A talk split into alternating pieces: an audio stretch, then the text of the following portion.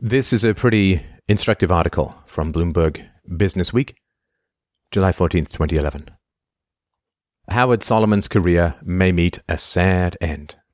The Forest Laboratory CEO, who built his company's fortune on the antidepressants Celexa and Lexapro, faces exile from the healthcare industry.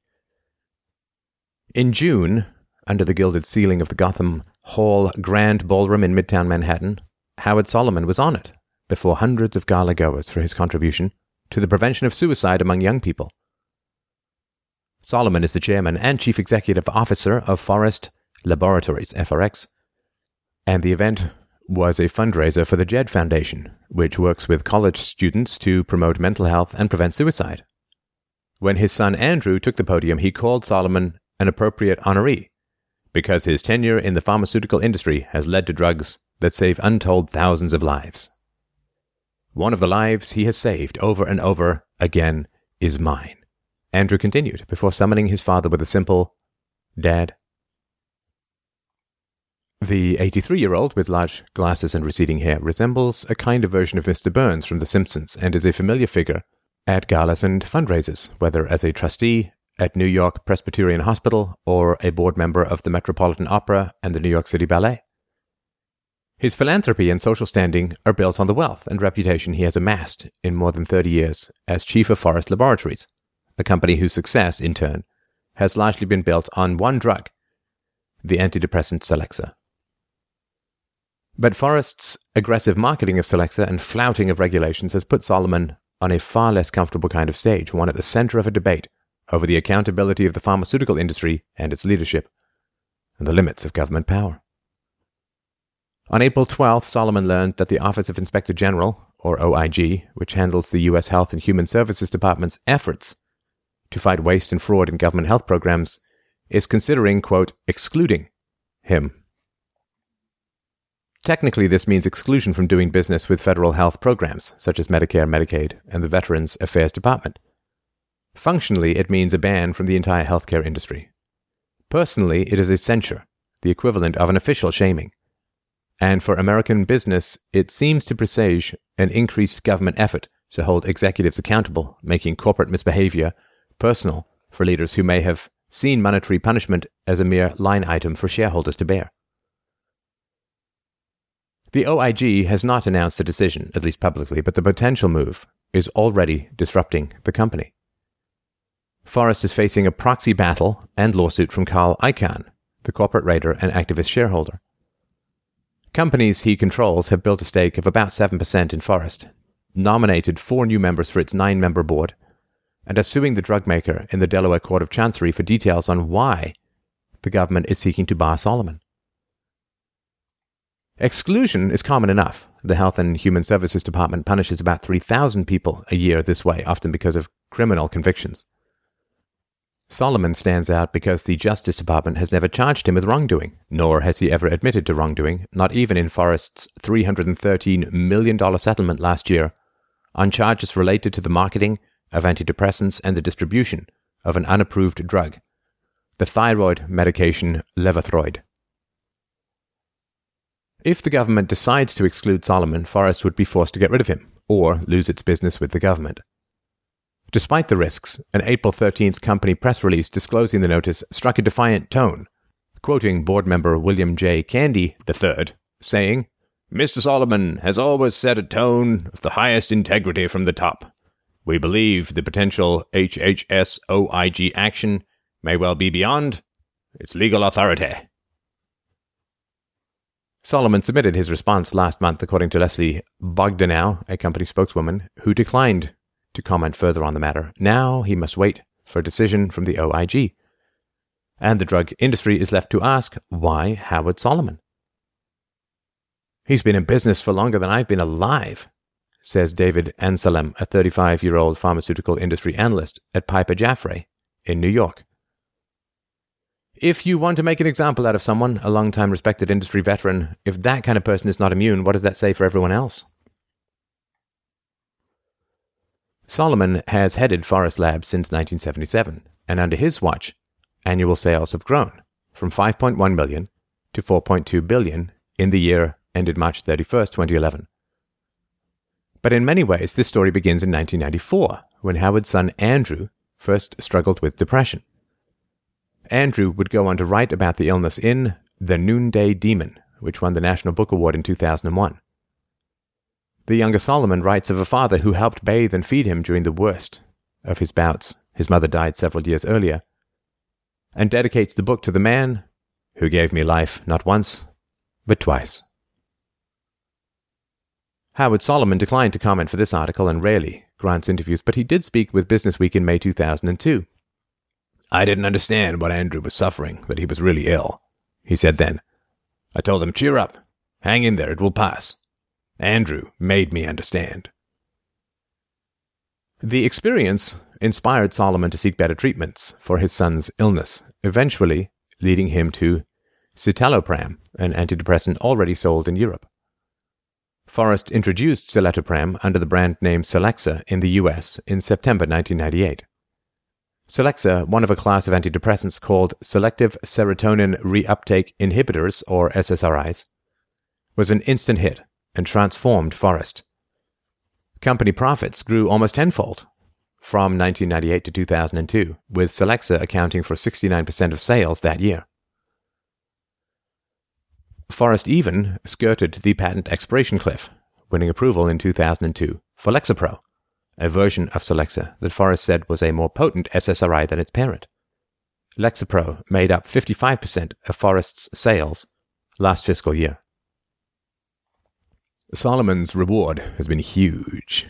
He made $8.86 million last fiscal year and more than $8 million in fiscal 2010 in addition to exercising share options worth $21.8 million that year, according to company filings.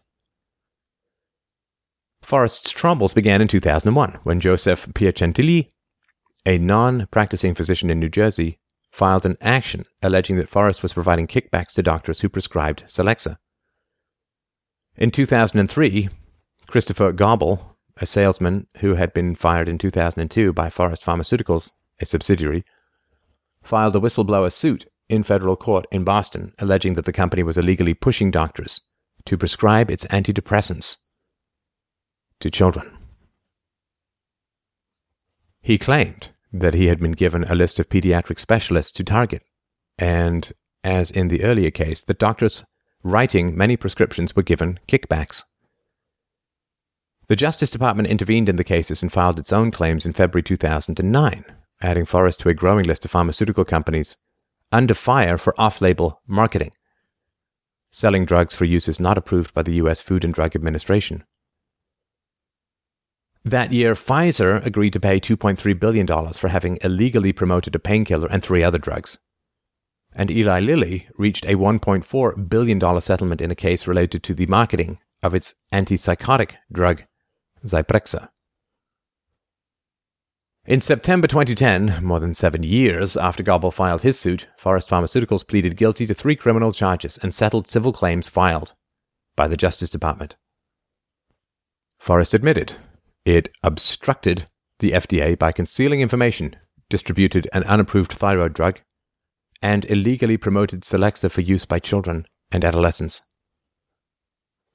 While Forest applied to the FDA for pediatric use of Celexa and was eventually denied, the company admitted it had marketed the drug to doctors by hiring speakers to tout its benefits for young patients.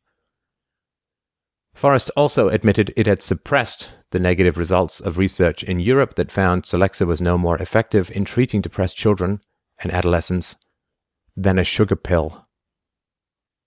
14 young patients in that study attempted suicide or contemplated suicide, compared with 5 in the placebo group, court records show. The criminal and civil settlements added up to a little more than one fifth of the total sales of Celexa in 2003, the year Gobble originally filed suit. Forest's promotion of Celexa in the pediatric market coincided with growing concern over a link between the use of SSRIs and suicidal thoughts in young people. The FDA in 2005 required drug makers to add the strictest, so called black box warning on SSRIs that explained the increased risk for children and adolescents. In 2007, the FDA extended the label warning to people 18 to 24 years old. The September 2010 settlement is where the story would usually end. Drug company admits wrongdoing, pays fine, goes back to business. But on October the 20th, the Inspector General's office released a memorandum titled Guidance for Implementing Permissive Exclusion Authority, a coincidence of timing that has taken on significance in hindsight. The OIG regularly excludes doctors and other healthcare professionals convicted of misdemeanors or felonies committed against Medicare, Medicaid, or other federal health programs, among other mandatory exclusions under the Social Security Act. The October rules give greater detail about the government's permissive exclusion authority, including, crucially, the ability to exclude an executive who hasn't pleaded guilty to anything.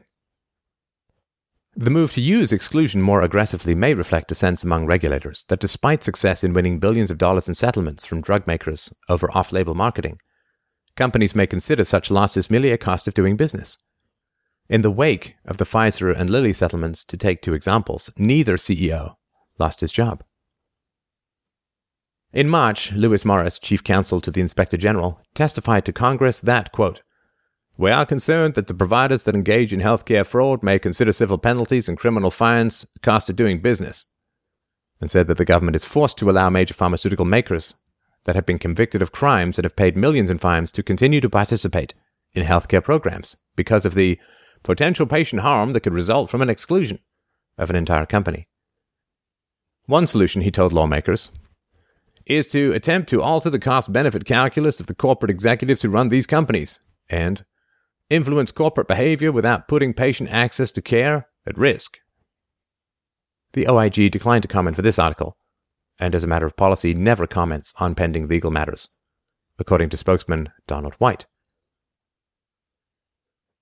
The concept that a chief executive should take responsibility when bad things happen at a company, no matter what their roles in the misconduct, has precedent. Under the Sarbanes Oxley Act, the Securities and Exchange Commission can claw back compensation from executives of companies that restate their financials, even if those executives haven't been charged with or accused of personal wrongdoing, according to Edmund T. Baxter Jr., an Orlando based partner at the law firm Foley and Lardner. Some of these companies are making so much money from these sales that there's no amount of punishment that we can heap on the corporation because it's not personal, says Patrick Burns, a spokesman for Taxpayers Against Fraud, a non-profit advocacy group that supports the use of the False Claims Act, under which Gobble filed his suit. Burns's argument echoes public outrage that banks and their CEOs have faced few legal repercussions for the financial crisis their risk-taking helped create. If you make Forest pay 313 million, then who pays that? asks Burns. The answer is the stockholders, but the people who design these frauds, who ignored these frauds after repeated warnings, as is the case here, they get increased end of year bonuses, better stock options, and they get to parachute out. Industry defenders, on the other hand, note that pressure on drug companies has been increasing. The government's case against Forest grew out of Gobble's whistleblower suit, which is a qui tam action under the False Claims Act. Qui tam actions allow individuals to sue a company or person on behalf of U.S. taxpayers and share in any settlement or judgment.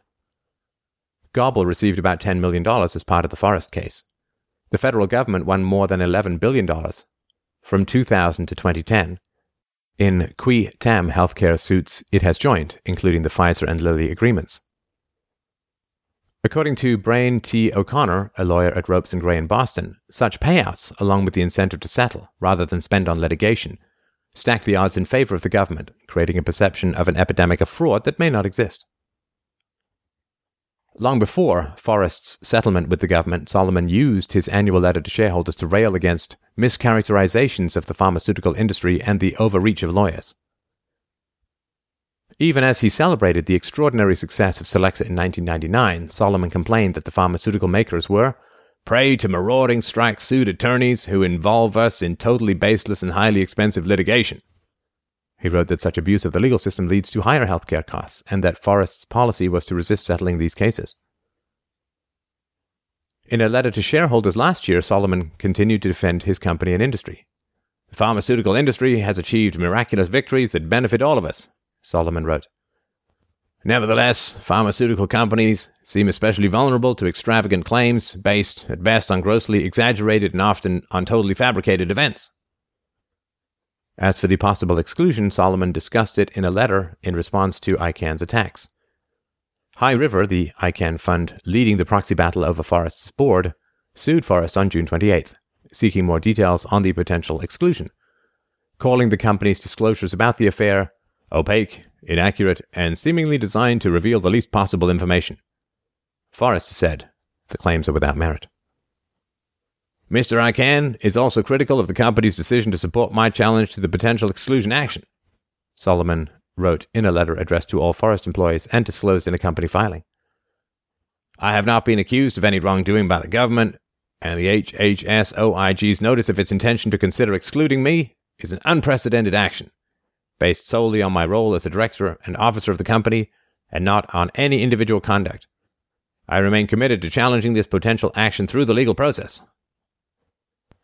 Regulators, however, may again find themselves frustrated. The company's shares Solomon pointed out, have outperformed the Standard & Poor's 500 stock index over the past year, three years, and five years.